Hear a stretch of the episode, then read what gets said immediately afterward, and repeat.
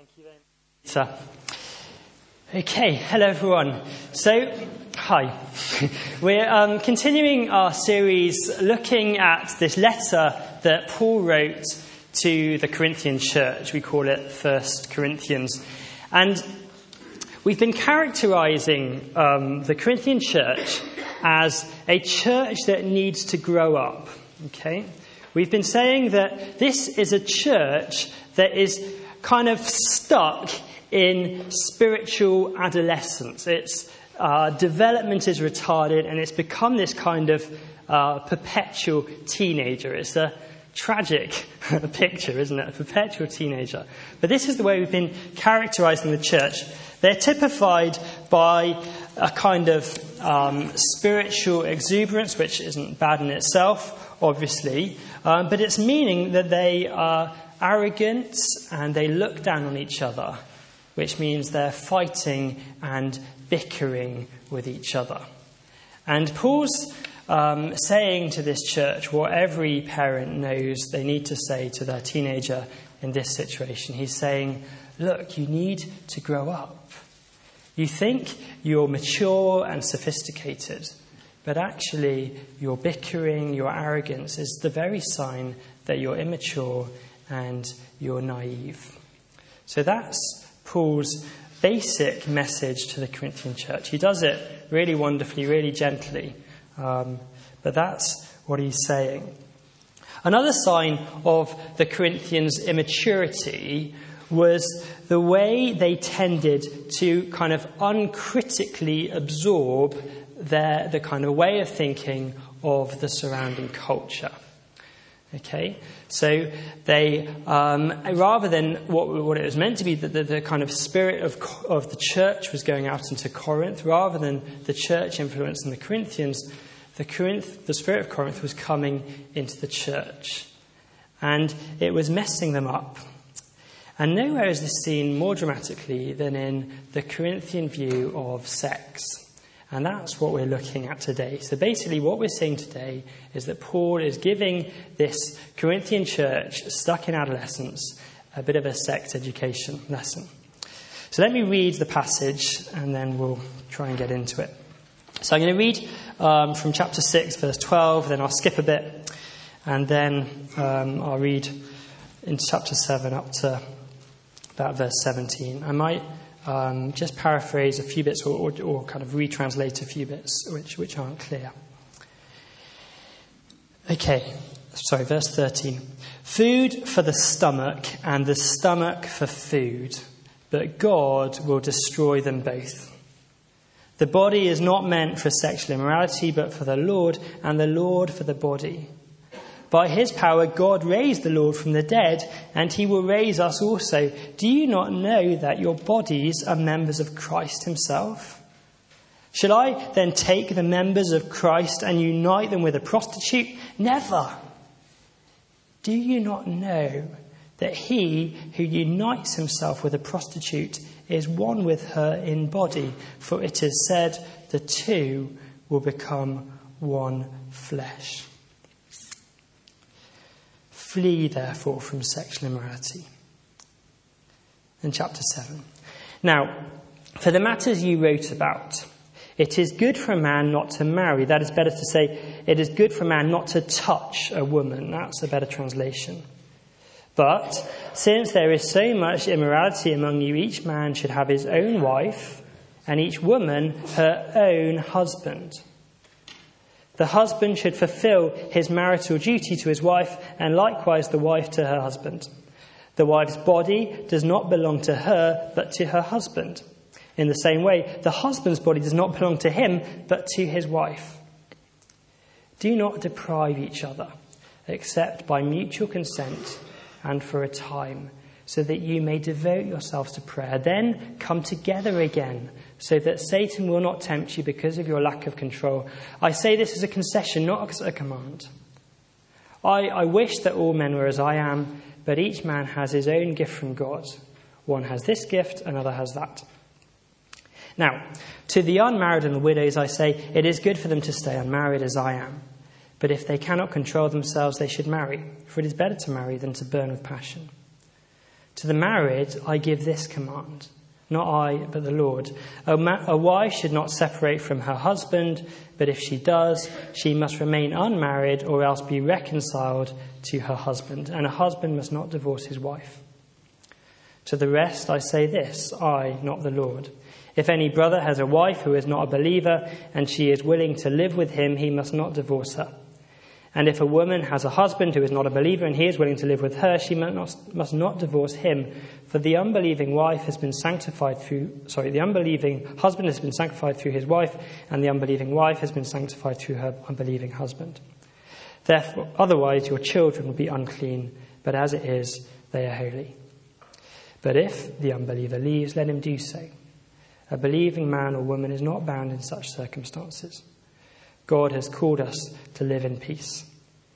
How do you know, wife, whether you will save your husband? Or how do you know, husband, whether you will save your wife? Nevertheless, each one should retain the place in life that the Lord has assigned to him and to which God has called him. Okay, we'll finish there. So, it's an interesting passage, isn't it? And there's some really tricky bits which and some of these tricky bits I'm just going to gloss over, so I'm, I'm, sorry about that.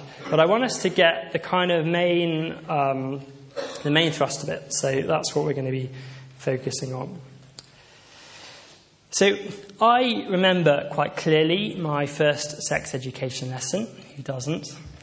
Um, in it, we were sat down as I think probably as I was, I was in primary school, probably nine or ten year olds, and we were made to watch this remarkable video where this kind of apparently quite normal family who uh, we saw wake up in the morning and brush their teeth and read the newspaper and have breakfast. We watched them do this. And it was all very normal, except for one fact. They did all these things completely naked. Now, in retrospect, I uh, can kind of understand why they were showing us this. They wanted us to kind of spot the differences between the genders and, and, across, and across over the course of development. But at the time, the point was completely lost on me because I remember leaning across to my friend and asking him, Do your family walk around the house naked? and he, he said to me, Yeah, don't yours? And I said, Yeah, of course. now, I was lying, and I'm pretty sure he was lying as well. But we didn't want to seem strange in front of each other. We were presented with this apparently normal family walking around naked. It appeared to be the norm, and we didn't want to be the odd ones out. There was a pressure, even at this stage, to conform. And that pressure only gets stronger as we get older, isn't it? The pressure to conform, not just the pressure not to seem the odd one out. Usually, the pressure is a lot more subtle than that. It comes from the kind of drip feeding of a way of thinking that our culture presents us with that changes the way we view things, that changes the way we act.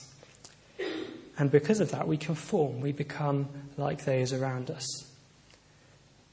And in a really famous passage in the New Testament, in his book of Romans, um, Paul, where he's just laid out in um, wonderful detail and with great power the great Christian hope that we have in God, in Christ. He then says at the turning point of the letter, he says, In view of God's mercy, do not be conformed any longer to the ways of this world, but be transformed by the renewing of your mind. Do not be conformed. Do not start looking and living like the world, but be transformed. How? How do we change? How do we not be like we were, but how do we become different the way God wants us to be? He says we need to be transformed by the renewing of our minds, by thinking about each other, about our world, about sex in a different way, in a new way. That's what Paul's calling us to do, and that's what we're doing here. We're seeking to have our minds renewed, to think differently about sex. And we do this very definitely in view of God's mercy. This is how we do it. I went on a went out with a friend the other day. Um, he's my age, and he's the first one of my friends um, to get married and then walk away from his wife. He found someone else. And I was, it was the first time I'd seen him since I found he, he, he left his wife.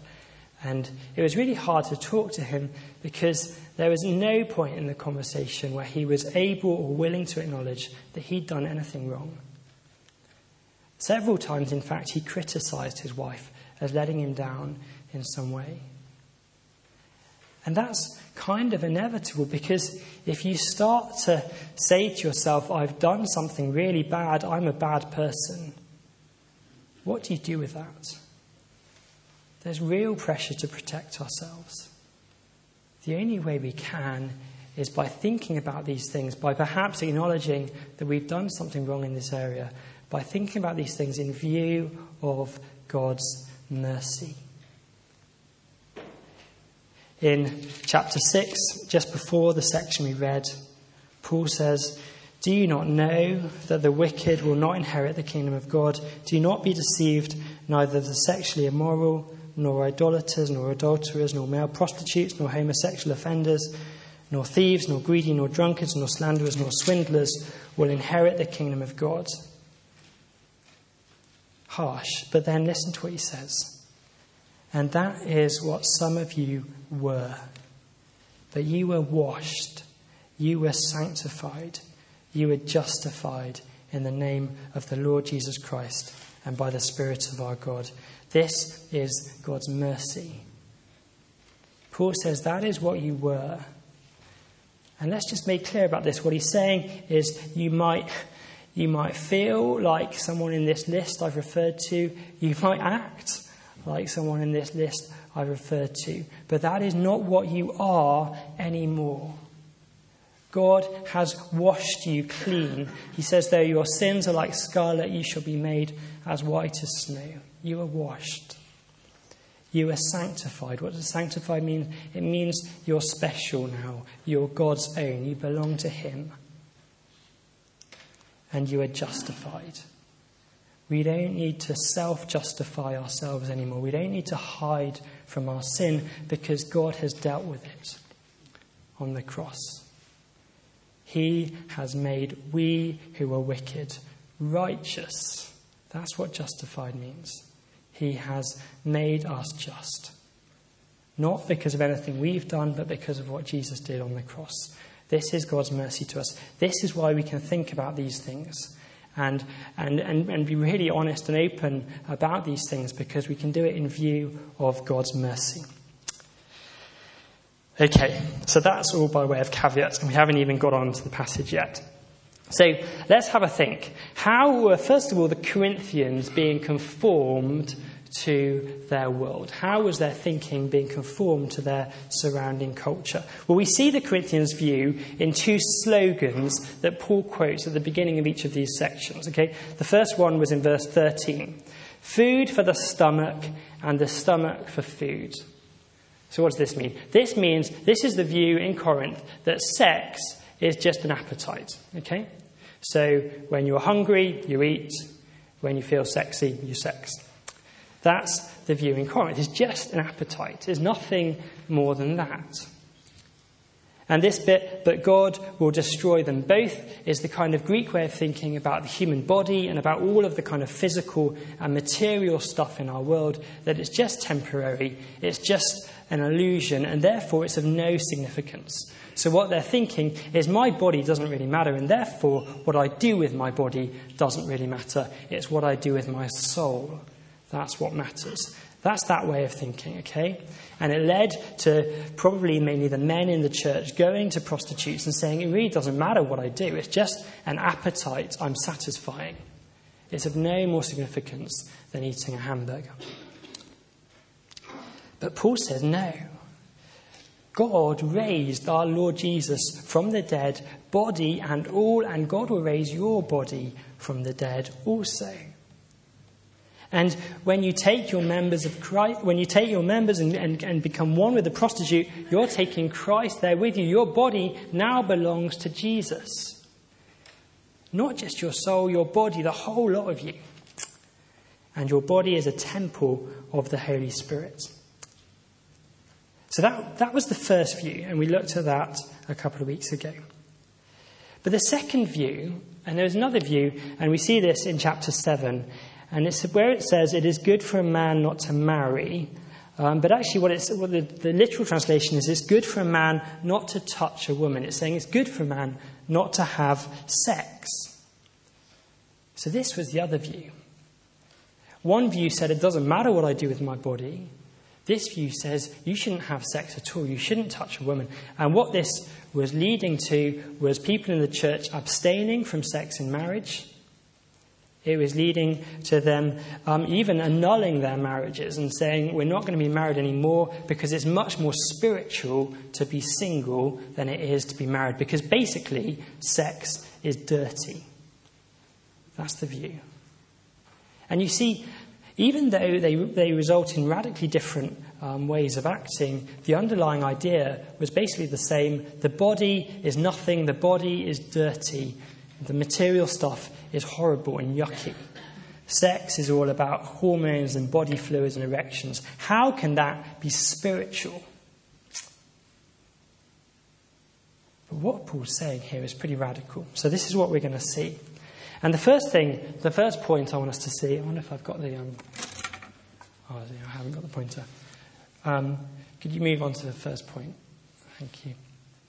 First point that Paul wants us to see is that sex is not dirty. Sex is not dirty. And Paul is really emphatic about this. So just let me turn um, you to chapter 4 of 1 Timothy, because it's really clear in what he says here. Paul is emphatic. Such teachings that the body is dirty and unspiritual are to be absolutely rejected by Christians.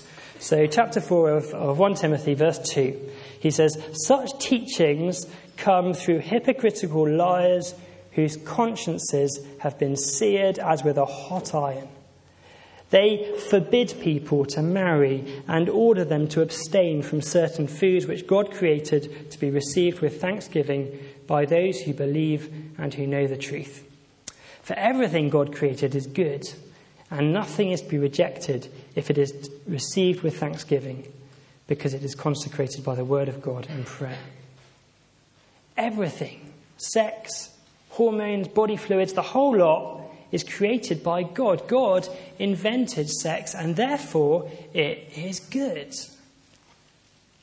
So we can't say it's not spiritual. We can't say it doesn't matter.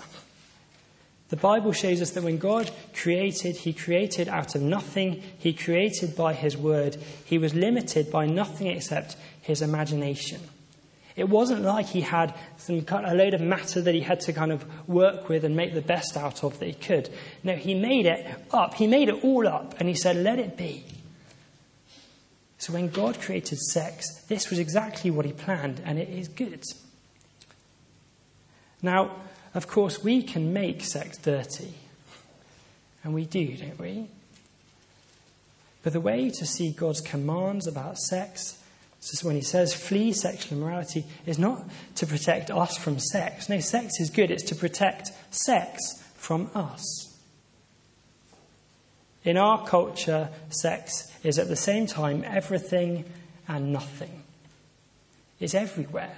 It's used to sell deodorant, is used to sell razors. There are no limits on our sex. Any, any attempt to impose limits is seen as restrictive and, and, and, and a way of uh, repressing people.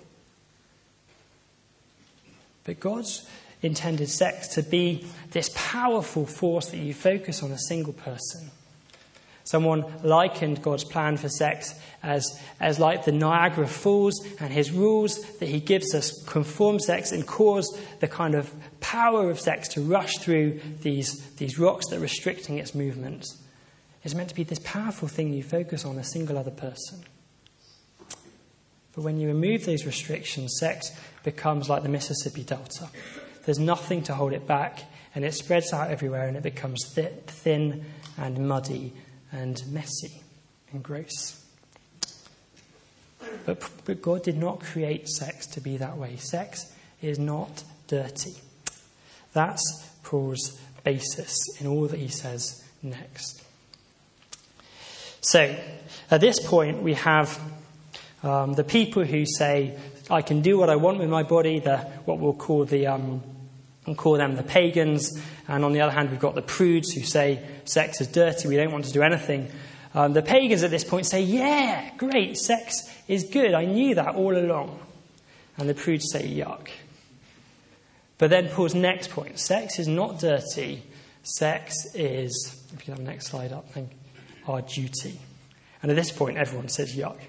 Pagans and prudes alike. Sex is not dirty, sex is our duty. Now that jars a bit, doesn't it? That's not exactly the stuff of Mills and Boon. Sex is duty? Okay, so let's look at what Paul says first, because this really is what he's saying. Verse 2 But since there is so much immorality, each man should have his own wife, and each woman her own husband. The husband should fulfill his marital duty to his wife, and likewise the wife to her husband. Paul's presenting sex as an obligation we have husband to wife, wife to husband. He goes on, the wife's body does not belong to her alone. In fact, it says the wife's body does not belong to her. The NIV is a little bit coy there. But to her husband, and in the same way, the husband does not belong to, the husband's body does not belong to him, but to his wife. Do not deprive each other. Do not deprive each other.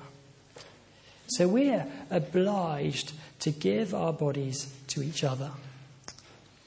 Then Paul says, Do not deprive each other except by mutual consent and for a time, so that you may devote yourselves to prayer. But then come together again, so that Satan will not tempt you because of your lack of control. Then he says, I say this as a concession. Now, for a long time in church history, this idea of concession, people assume Paul was talking about sex. But he's not. He's really not. The concession that Paul's giving here is this abstinence from sex. The concession is not sex, the concession is no sex.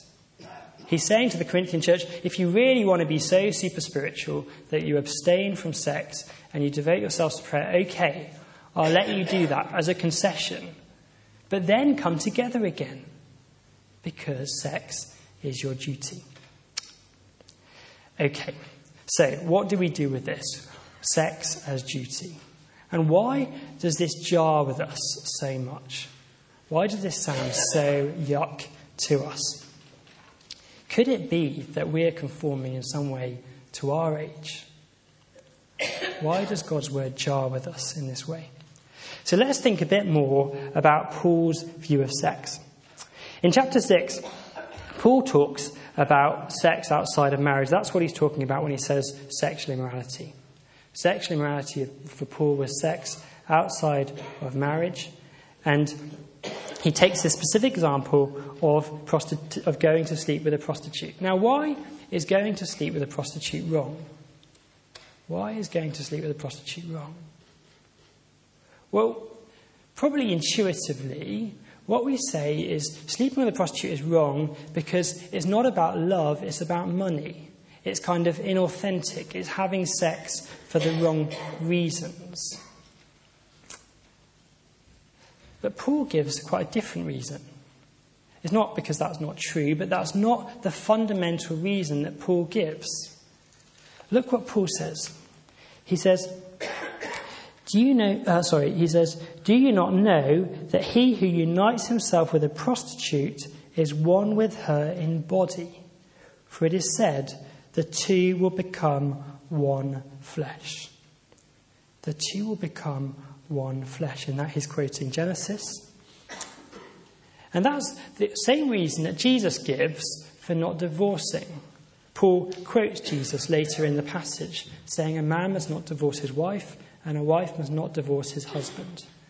And when Jesus said that, he says, Because a man will leave his father and mother and go to be with his wife, and they will become one flesh. And that is why divorce is wrong. So, the reason you should not sleep with a prostitute is the same reason you should not divorce. What's going on here? What does it mean becoming one flesh. And I wanted to see that this is an unprecedentedly high view of sex, far from demeaning sex in this passage. Paul is giving us an astonishingly high view of sex. One um, commentator said this Far from devaluing sex, Paul here is doing the very opposite. Paul was far ahead of first century cultural assumptions in perceiving the sexual act as one of self commitment, which deeply involves the entire person, not merely body parts. Sex is an act of self commitment which deeply involves the entire person, not merely body parts. Paul is saying that sex is meant by God to be full giving to what of one's entire self of, to the one to whom we belong. Sex is a symbol, a celebration, expression of whole person oneness. Sex for the Christian is not an act of self expression or an act of self satisfaction, it is an act of self giving. And Paul's saying you must not, you must not give your body without giving the whole of you to the person you're with. Put it another way, he's saying you must not become physically intimate and vulnerable with someone without becoming physic, uh, without becoming vulnerable and intimate in the whole of your life, spiritually, emotionally, legally, economically. Sex is about giving your whole self. And so when we sleep with a prostitute, what we're doing is lying. We're saying, I'm giving you my body, but I'm holding myself back and, and where sex is meant to be an expression of self giving, of giving your whole self, what you're doing is lying not just to the person you're with, but to yourself. And you're destroying your ability to give yourself to another. That, for Paul, is why sexual immorality, sex outside of marriage, is wrong. Because it divorces your body from the whole of the rest of you. It's also, therefore, why divorce is spoken against so strongly in the Bible. Sex is the purpose of sex, therefore, is to become one flesh, to kind of become a complete um, personal union. Sex creates deep intimacy and oneness and communion between two people. And in the Bible, it's not just a matter of emotion, it's not just about how you feel, it's about promise. When you give yourself to someone, you're giving your whole self and you're saying, I'm giving you now not just because of how I feel, but I'm giving my whole future to you. I am now giving myself to you in every sense. That's what we do when we get married, isn't it? We say, All that I am, I give, all that I am, I, I, I give to you. All that I have, I share with you. And we do this as a promise. God knows that when we enter into a relationship with someone, he's not so unrealistic to think that mere emotion can serve as the basis for it. God knows that human emotions come and go. There needs to be something binding. And so God requires a binding public and legal covenant as the context, as the kind of infrastructure for intimacy. It's far easier to make yourself vulnerable and intimate with someone if you know they're not going to sleep with someone the next night. Marriage is a covenant. It says, I am for you. All I am is for you. And this is why it needs to be protected. So that's why the Bible is so strong against divorce. And it's also why God and why Paul says sex is a duty. Just as covenant, this kind of act of commitment, deep personal commitment, um, is necessary for sex, so sex is necessary for covenant. Just as covenant is necessary for sex, so sex is necessary for covenant. What we did just 10 minutes ago, when we shared the Lord's Supper, is a symbol of covenant. When God makes covenant with his people, he promises himself to them. He says, I am yours. He gives himself to us. That's what was happening in this, in this meal. We're celebrating the fact that God is giving himself to us in Christ. And when we drink the wine and we eat the bread, we're accepting God for ourselves. And what you're doing, though, is not just, is not just a kind of one off covenant you make in the past. You keep on repeating it and reminding yourself of it, and that's what the Lord's Supper is. And the Lord's Supper is like sex. That you never expect anyone to say that in church, but that's, that's what he's saying. When you have sex, you're reinitiating the covenant you made when you got married. You're acting it out. You're saying, I'm giving all I am to you. I'm giving all I am to you. You see that. The wife's body does not belong to her, but to her husband. The husband's body does not belong to him alone, but to his wife. Now, this isn't divorce from feelings. It's really not. Some people say that love is not a feeling, it's a verb. But that's not true. Love really is a feeling. But sex itself fosters that feeling, and the Bible says that we're to cherish our spouse. When I got married, I had a, I had a cousin, and his, his marriage, his first marriage had previously failed. Um, and, and he came up to me, he, he just got remarried. And after I got married, he came up to me after the ceremony and he took my hand and he wouldn't let it go. And he looked at me with tears in his eyes. It was quite embarrassing. And he said, John, cherish her. Cherish her, John. And it's a great thing to say. My duty as a husband is to cherish my wife, to celebrate her, to love her and sex helps me do that. Sex is not about self satisfaction or self fulfillment, it's about self giving. Now, so we've had two things so far. We've had sex is not dirty, it's our duty. The second thing we've seen is that sex is not petty, sex is profound. It involves giving of the whole self to another. When Paul, when Jesus says a man must not divorce his wife, he says to her, What God has joined together, let no man separate. What God has joined together, let no man separate. And that's basically what I think. Um, I'm just, this is just a note to explain these slightly confusing verses in 12 to 16. This is what Paul's saying here. If a woman has a husband who is not a believer and is willing to live with her, she must not, must not divorce him. For the unbelieving wife so, husband has been sanctified through his wife, and the unbelieving wife has been sanctified through a believing husband. Otherwise, your children be unclean, but as it is, they are holy. What Paul's saying is, even in this situation where there is an unbelieving wife and a believing husband in the Corinthian church, this was seen as a monstrosity because um, sex is dirty, and it's even more dirty if it's with a non Christian. But Paul's saying, no, sex is not dirty, sex is holy. And he's saying here, God has brought these two people together, one, two becoming one. Jesus said, What God has brought together, let no man separate. And in that sense, it's sanctified. God has set these two people apart. Therefore, a husband must not divorce his wife, even if it's um, a believing husband and an unbelieving wife, or vice versa. Okay, that's that note there. So, these two things Sex is not dirty, it's our duty. Sex is not petty, it's profound. Can you bring that little next point up? Finally, sex, uh, last, last two points, please, as well. Thank you. Sex is not ultimate, it points to God. So, this is the very last point. The thing we've seen is that the Christian view of sex is the most profound, the highest view of sex that the world's ever had.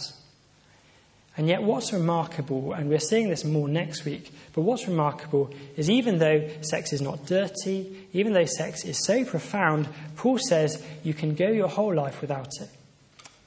He's saying you don't need to have sex. Now, in Paul's day, that was pretty radical because in those days, the way you kind of ensured your security in life and you, and you had significance in life was by having children. We see that in the Bible, this obsession with having an heir to carry on your line. So without sex, you can't have your heir. So that was a big deal then, but it's a big deal now as well, isn't it? We're told that sex as self fulfillment, if we're going to be a complete, a whole person, we need to find our match and have sex. But Paul says no. Paul says sex is completely optional. You can go your whole life without it. This is what he says here. He says, I wish that all men were as I am, single that is, but each man has his own gift from God. Uh, one has this gift, another has that. Christianity is the highest view of sex, but Paul says you can live your whole life without it, and that is completely viable and good and, a, and, a, and something we should see as a gift. Why? Because sex is not ultimate, it points us to Jesus. The desire for intimacy and oneness that we feel is ultimately there to point us to Jesus. So, in marriage, when we have sex and we enjoy um, one another, what we're doing is getting a taste of the joy that we will have when we are with God. And if we're not married, and if we long for that oneness and that intimacy that sex promises, we're to realize that we shouldn't focus that longing on a future spouse, but we should focus it on our Lord Jesus. We're going to talk a lot more about that next week, so I'm not going to dwell on that point. So we've seen that Christianity helps us think about sex in a new way. Sex isn't dirty. Sex is our duty because it is a profound statement of our giving of ourselves to another. We've seen that it's like what God does to us. He gives himself to us. And as we celebrate communion, we're to give ourselves to God. I'm going to finish there. Let's pray.